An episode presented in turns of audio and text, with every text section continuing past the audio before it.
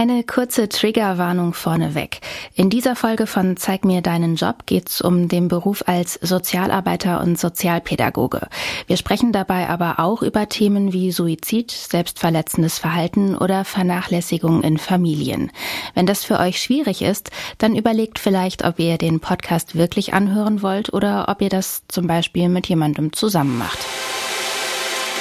In meinem Selbstverständnis arbeite ich eigentlich für die Kinder. Und dann kann es schon mal sein, dass man ja so 26, 28 Stunden am Stück hier ist. Und dann bin ich halt ausgerastet und dann ist es halt so eskaliert, dass ich dann die Tür komplett kaputt gemacht habe. Ja, es ist nicht einfach hier zu sein. Ich gucke einfach die Treppe runter, da stehen da vier Polizisten. Was kannst du dann tun als Wohngruppenbetreuer? Den Kindern immer wieder beweisen, dass man für sie da ist. Dann kommt es schon oft vor, wo du denkst, boah, fuck ey, ich habe jetzt auch keine Lust mehr, noch privat mit irgendjemand zu reden. So, da ist mein Redebedarf einfach aufgebraucht. Zeig mir deinen Job. Hi, ich bin Katja Jansen und wir besuchen heute Dennis in seinem Traumjob. Dennis ist 30 und arbeitet in Baden-Baden als Sozialarbeiter in einer Wohngruppe für verhaltensauffällige Kinder und Jugendliche. Insgesamt zehn Jugendliche zwischen 13 und 18 Jahren wohnen hier zusammen. Die Wohngruppe ist in der Innenstadt eigentlich ein ganz normales Mehrfamilienhaus. Man würde von außen überhaupt nicht erkennen, was hier drin ist. Und wir gehen jetzt auch schnell rein, denn Dennis wartet drinnen auf uns. Wir haben es Vormittag und er dürfte schon in der Küche oder noch im Büro beschäftigt sein. Denn jetzt gerade sind die Jugendlichen alle noch in der Schule und für ihn ist das die Ruhe vor dem Sturm.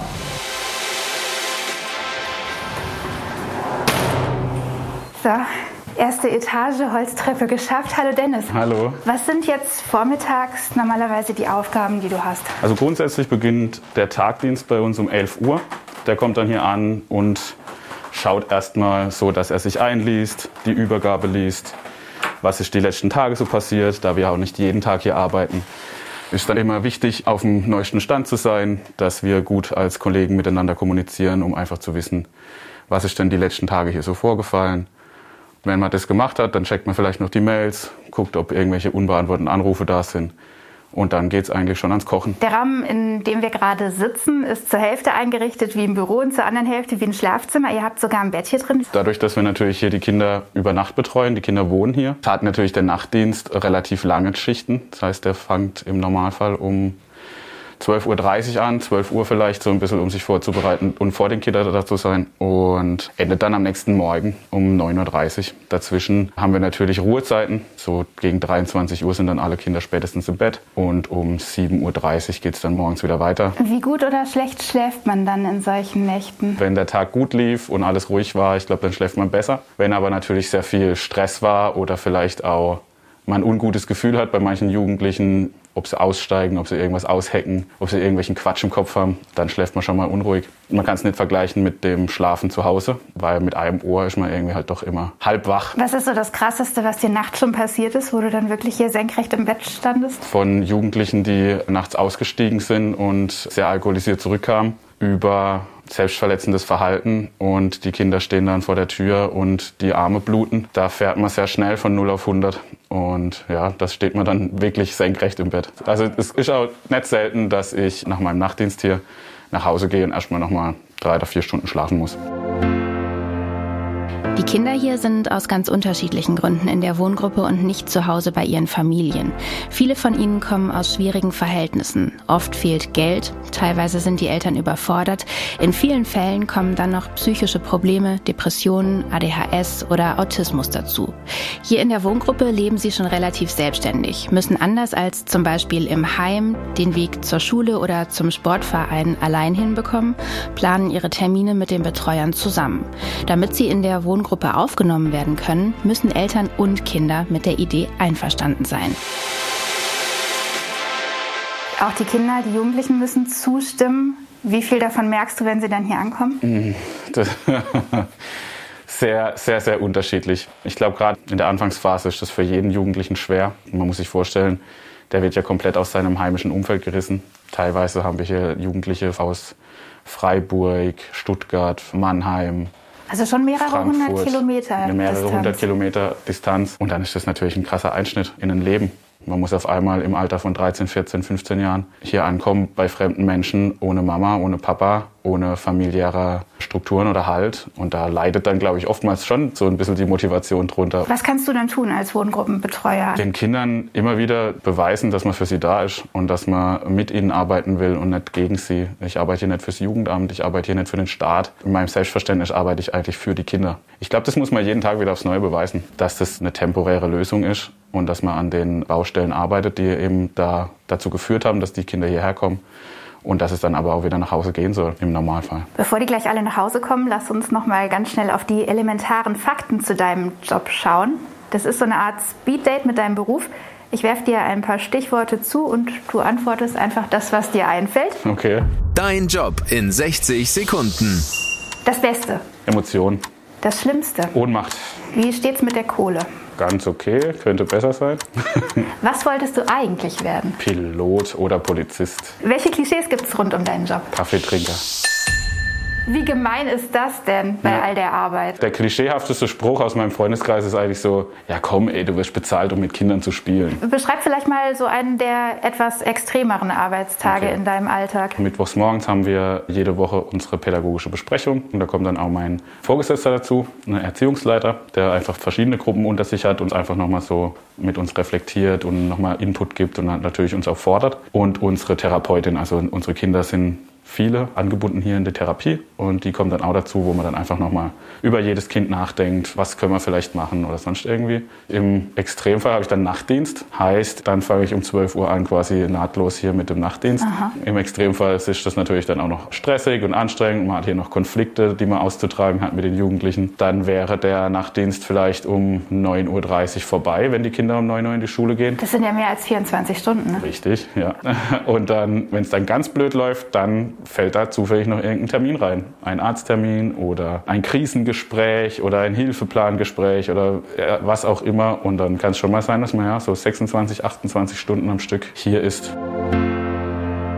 Dennis Job ist also schon ziemlich weit entfernt vom Klischee nur Kaffee trinken. Und so wird man Sozialarbeiter.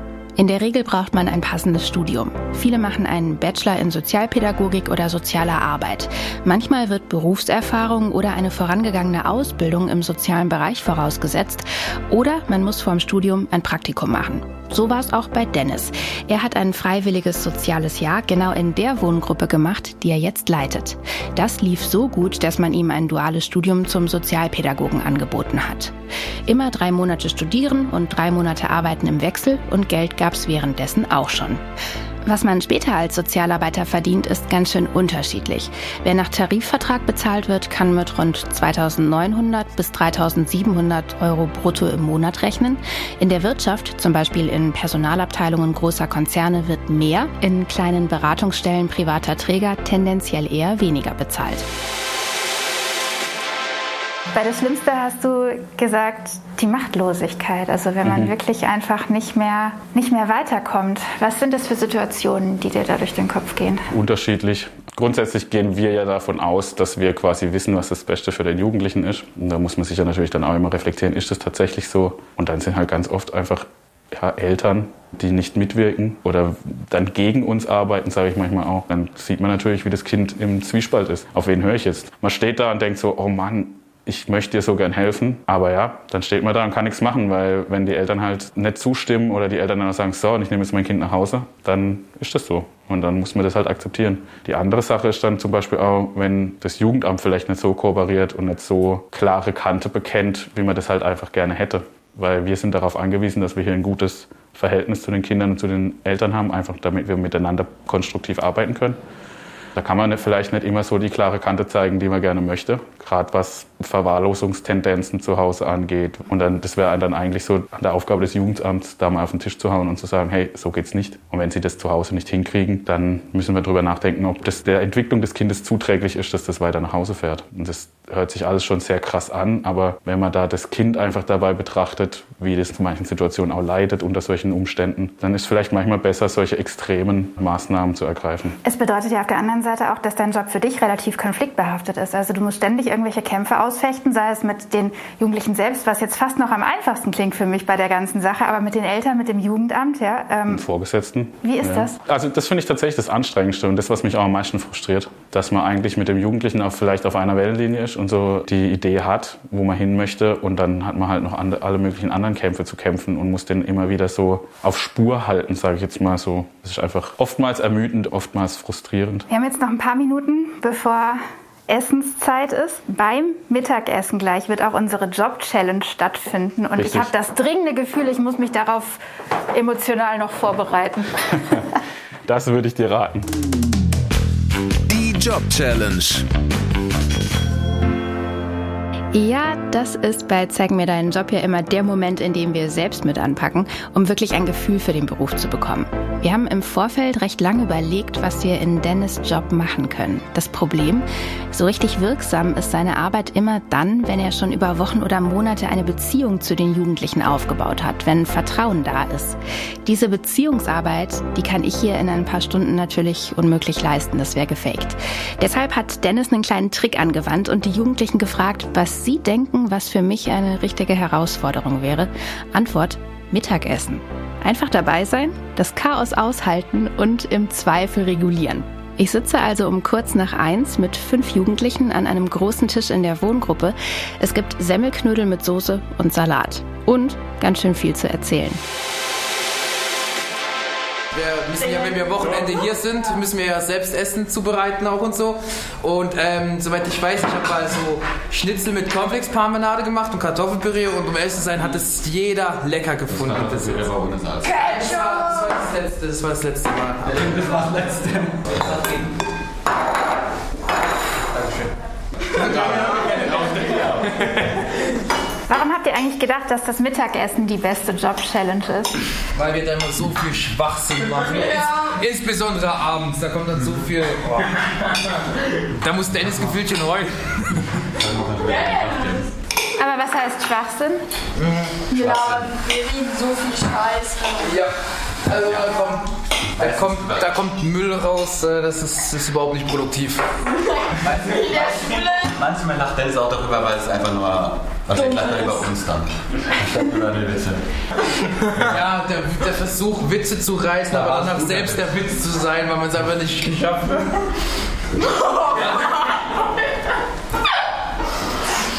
Was ich diese Woche richtig geil finde, ist, dass wir einfach am Mittwoch wieder nach Hause fahren dürfen. Bei ja. jedem Vatertag und so. Eigentlich hieß es, wir dürfen Donnerstagmorgen gehen. Ähm, aber dann haben die nochmal drüber geredet und dann kam die auf den Entschluss, dass wir Mittwochs schon gehen. Wir haben keinen Bock auf uns. Sonntag gekommen, Mittwoch wieder gegangen. Dennis fragte mal Herr Mann, wie sie in der Schule ist. Also ich ärgere Dennis auch gerne. Gestern Abend. Gestern Abend. Dennis ist nur hier einfach nur, weil er Kinder mobben will. So was haben wir uns schon gedacht. Womit nervt man ihn am leichtesten? Also was ist so sein, sein Wunderpunkt? Wo kriegt ihr ihn? Also ich provoziere ihn immer ganz gerne, bis ich irgendetwas will und dann irgendwann kriege ich es dann. Aber womit? Also nervst du ihn so lange, bis er nicht mehr kann oder was machst du? Ich stehe halt die ganze Zeit am Büro und provoziere ihn. Du stehst am Müll? Am Büro. ja, am Müll. Also Person, es nervt das nicht hier. Immer so was geht? Was geht? Was geht? Was Dennis auch sehr, sehr leicht abfacken kann, ist einfach, wenn man sich nicht an die Regeln hält. Ne? Aber Dennis kann echt ein netter Mensch sein, finde ich. Manchmal. Manchmal. Wenn er mal auch nicht nervig ist. Wie schwer ist sein Job? Also könnte irgendwer von euch sich vorstellen, das später als Beruf zu machen? Manchmal denke ich nicht, dass es sowas ist. Dass es ein Beruf ist?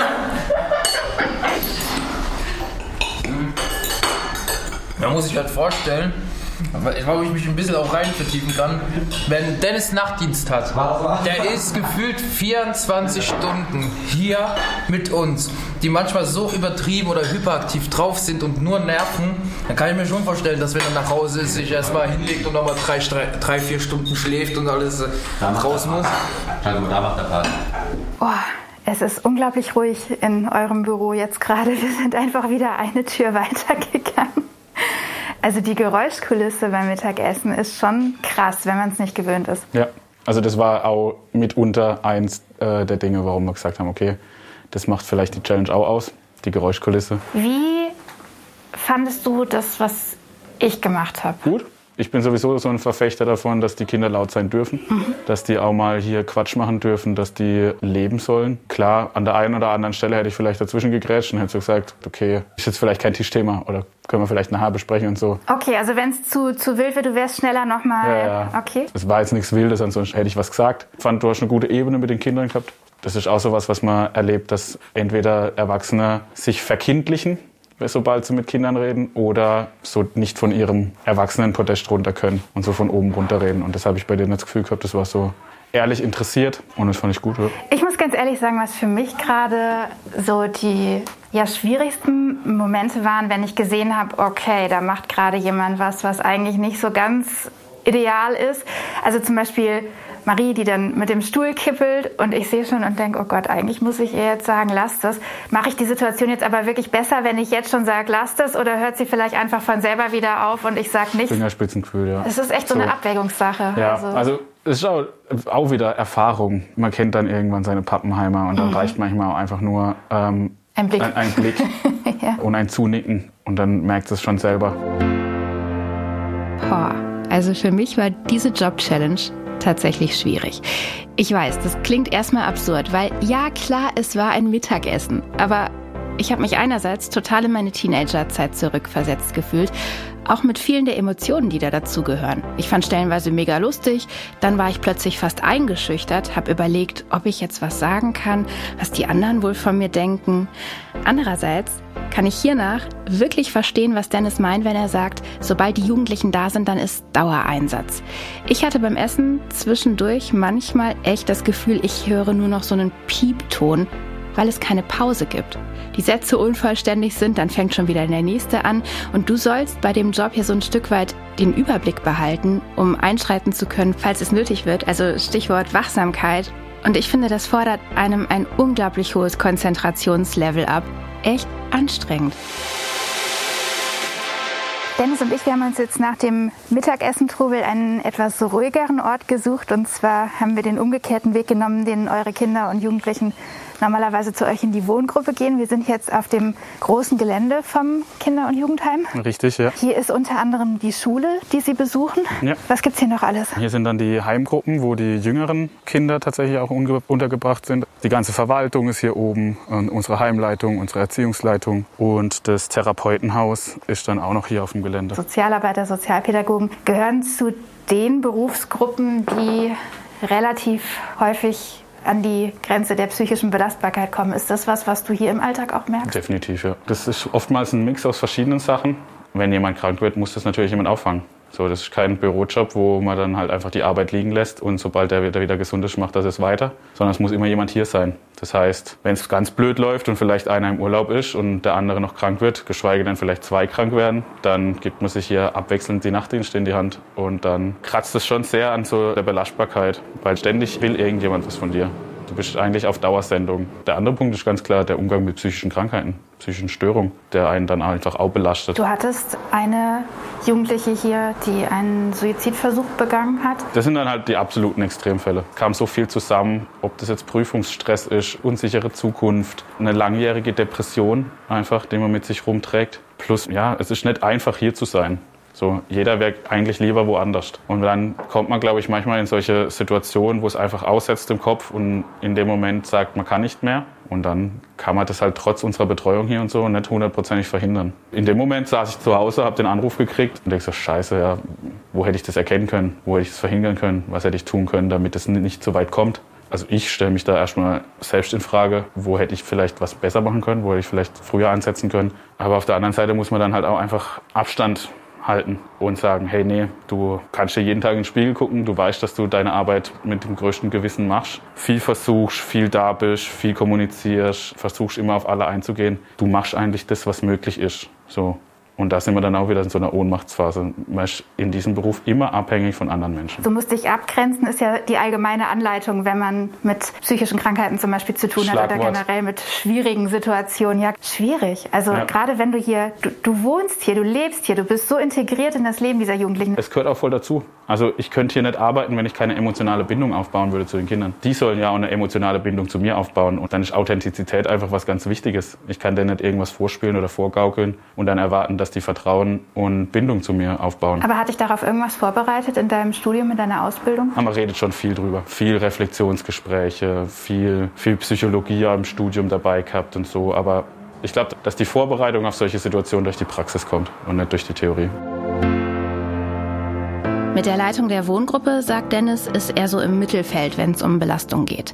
Er hat zwischendurch aber auch die Extreme ausprobiert. Zu wenig los war ihm zum Beispiel als Schulsozialarbeiter. Da hat ihm auch das direkte Zusammenarbeiten mit den Kindern über eine längere Zeit gefehlt, weil er sie quasi nur noch weitervermittelt hat. Im Gegensatz dazu war ihm die Arbeit in einer Intensivgruppe, also da, wo die schwierigsten Fälle landen oder salopp gesagt die Jugendlichen, die überall sonst rausfliegen, zu krass. Spätestens als ein Jugendlicher ihn angegriffen hat und kurz später bewaffnete Polizisten die Wohnung gestürmt haben. Dennis hat für sich ganz persönlich also im Laufe der Berufsjahre die Balance zwischen Herausforderungen und Überlastung gefunden. Und er sagt, um diesen Job wirklich langfristig machen zu können und dabei auch komplett gesund zu bleiben, ist es einfach wichtig, sich regelmäßig selbst zu reflektieren und zu beobachten und einfach zu schauen, geht es mir mit dem, was ich mache, gerade wirklich noch gut oder sollte ich vielleicht was verändern? Wenn du heute Abend nach Hause kommst, was machst du dann, um Feierabend zu spüren? Ich glaube, also ganz oft ist einfach Ruhe, so, wo ich dann auch nicht unbedingt noch irgendwie mit Kumpels zusammensitzen will oder mit, mit Familie oder so, sondern dann habe ich einfach meinen Pegel an Kommunikation erreicht mhm. für den Tag. Mhm. Und dann schaue ich Fernsehen, wirklich so Hirn ausschalten, berieseln lassen. Dennis, es war ein ziemlich intensiver und ganz spannender Besuch bei dir. Vielen Dank, dass wir hier sein durften. Ich habe zu danken, dass ihr über so eine spannende Arbeit berichtet. Von der du trotz allem, was wir heute beredet haben, mit voller Überzeugung sagst, es ist dein Traumjob. Ja, doch, tatsächlich. Wir wünschen dir auf jeden Fall einen schönen Feierabend. Vielen Dank. Das Team hinter dieser Folge von Zeig mir deinen Job waren Lars Dahmen in der Technik sowie Uwe Bettendorf, Sina Rosenkranz und ich, Katha Jansen aus der SWR Wirtschaftsredaktion. Und noch mehr spannende Berufe findet ihr auf zeigmirdeinenjob.de.